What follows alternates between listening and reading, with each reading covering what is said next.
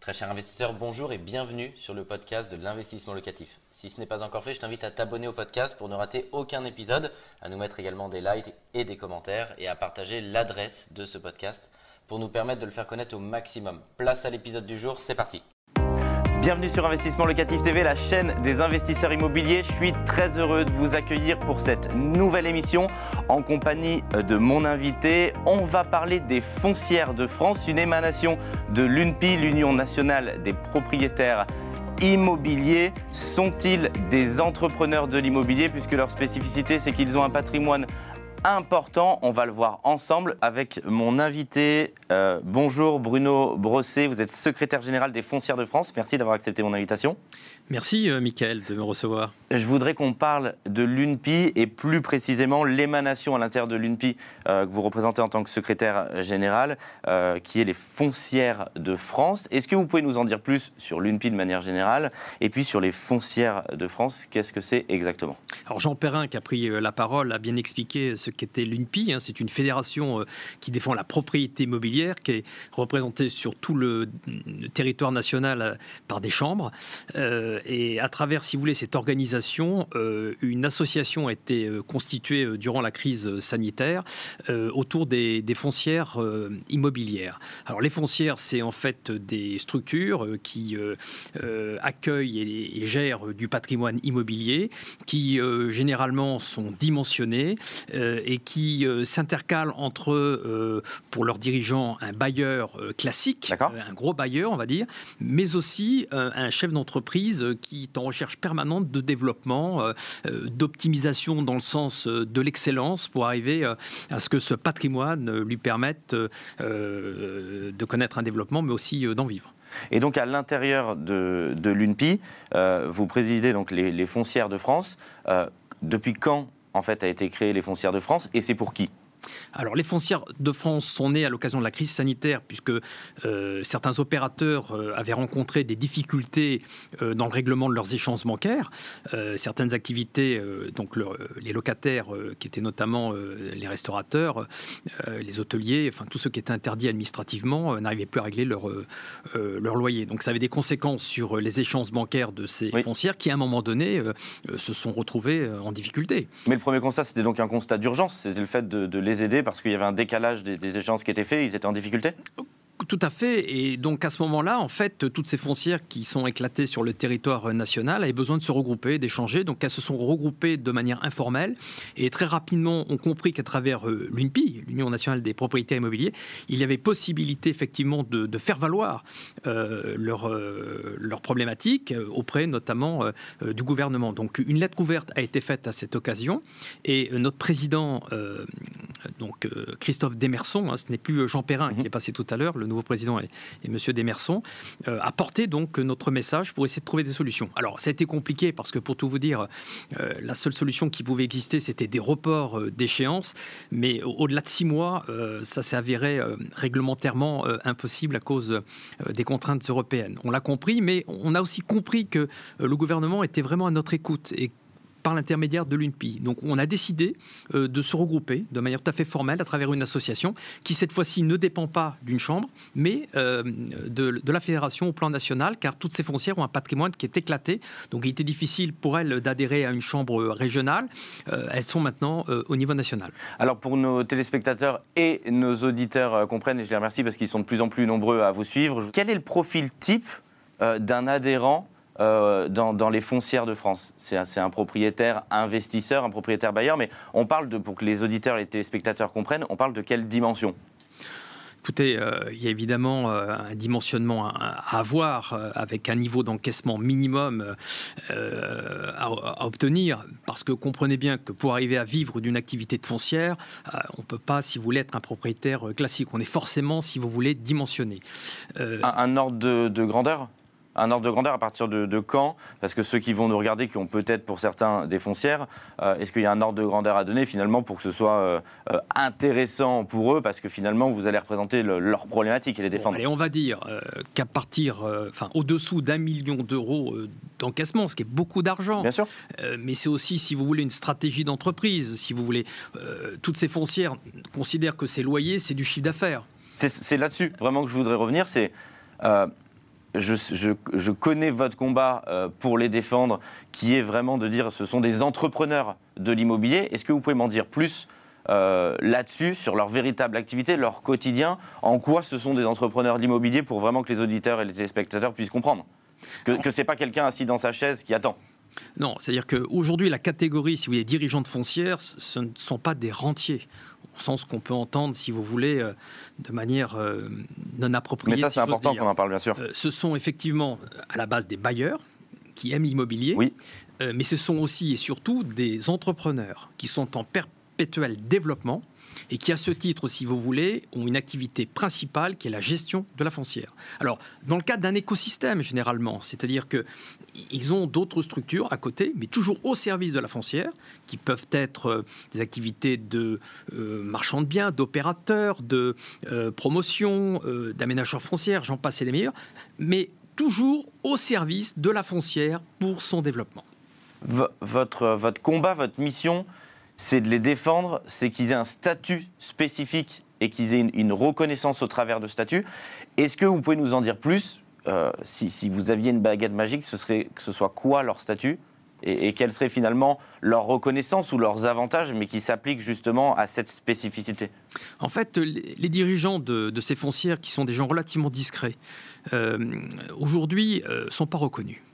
Euh, et quand ils le sont, euh, c'est à travers le terme de rentier qui évidemment euh, les agace profondément, les vexe profondément, parce qu'ils considèrent que ce sont des opérateurs économiques, ce sont des agents économiques qui font travailler énormément euh, d'entreprises, que ce soit les intermédiaires euh, qui permettent effectivement euh, d'acquérir les, les, produits, hein, les agents immobiliers notamment, les administrateurs de biens, les notaires, les gens du bâtiment. oui, c'est tout un secteur économique. Oui, mais avec, si vous voulez, une récurrence importante, souvent supérieure à un propriétaire classique, car ils ne font que ça, mais surtout parce qu'ils sont dans une vision de l'excellence.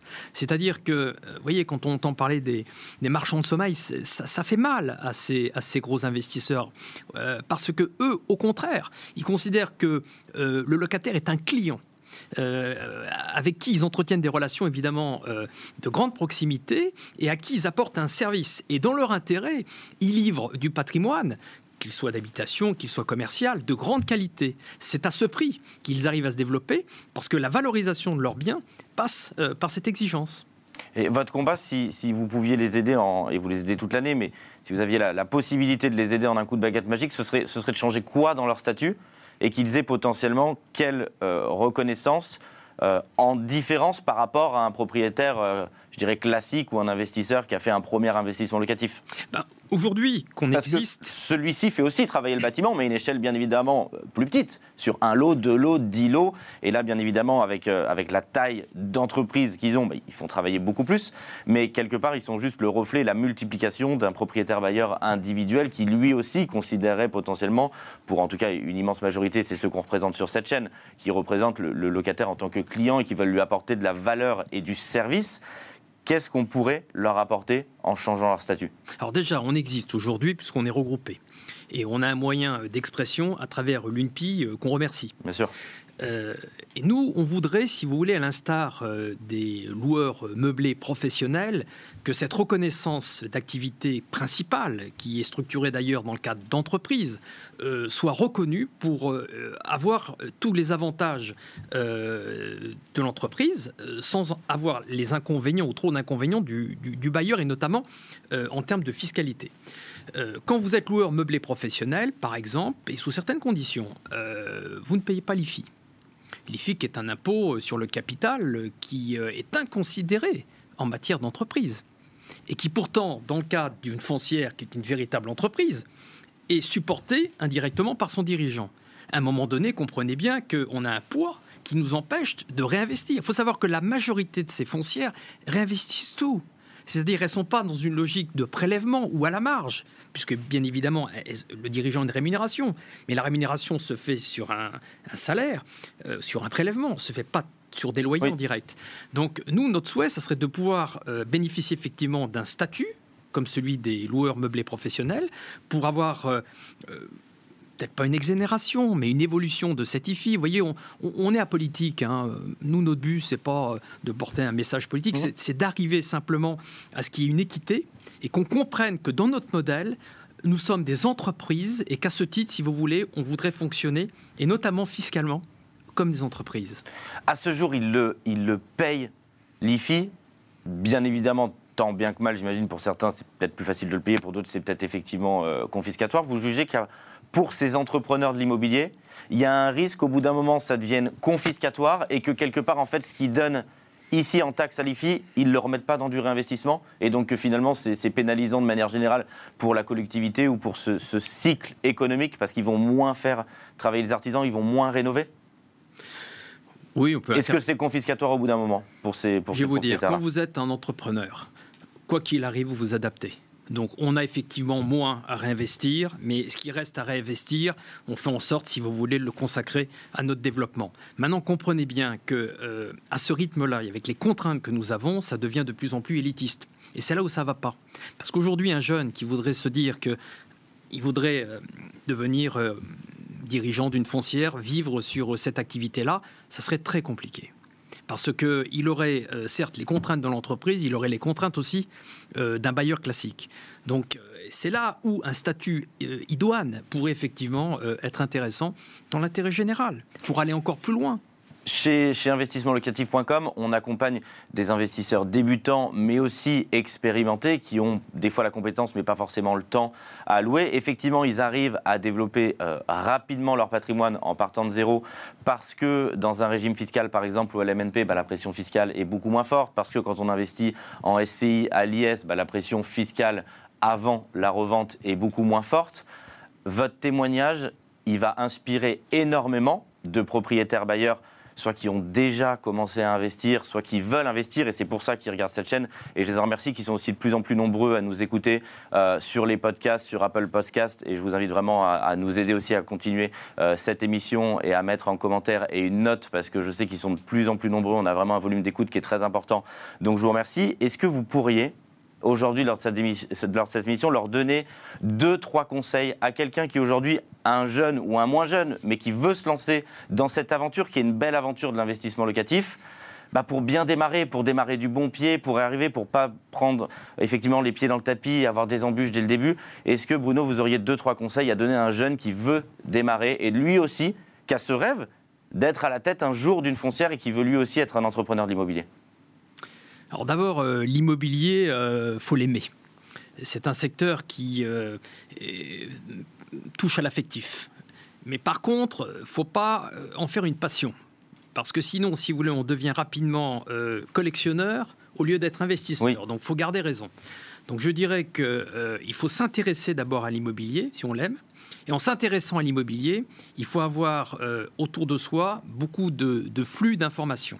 Ça peut être sur les réseaux sociaux, ça peut être auprès de professionnels comme vous qui pouvez évidemment les conseiller, les informer. Ça peut être, et ça doit être pour moi, euh, avec des, fédérations comme l'UNPI, hein, qui informent énormément, euh, qui organisent des événements euh, pour culturer effectivement les, les investisseurs. Et fort de ça, vous avez effectivement un atout supérieur, c'est que vous pouvez arriver à mieux comprendre l'environnement. Ça, c'est la première condition. Deuxième condition pour moi, c'est d'être bien entouré. Et euh, un des premiers intervenants partenaires euh, qui est déterminant, c'est l'apporteur d'affaires. Le professionnel, à nouveau, euh, des structures comme les vôtres, où vous, vous êtes en amont des bonnes opérations. Vous me disiez tout à l'heure, vous faites du sourcing, vous cherchez toute l'année. Pour trouver les bonnes affaires. Pour trouver les bonnes affaires. C'est des gens comme vous qu'il faut aller voir. On gagne du temps parce que l'investisseur qui débute, il a un métier à côté. il ne peut pas consacrer trop de temps à la, recherche de biens. Donc en allant voir des gens comme vous, et il y en a d'autres, hein, il n'y a pas que vous, mais il y a, des spécialistes, il y a effectivement cette possibilité de gagner du temps et de tomber sur les bonnes affaires. Troisièmement, euh, je pourrais aller loin, mais on va se limiter peut-être à trois, c'est d'avoir un bon partenaire financier parce que euh, aujourd'hui, sans le financement, on ne fait rien. Et, là, aujourd'hui, c'est compliqué quand on débute. Il faut arriver à gagner la confiance euh, de son banquier.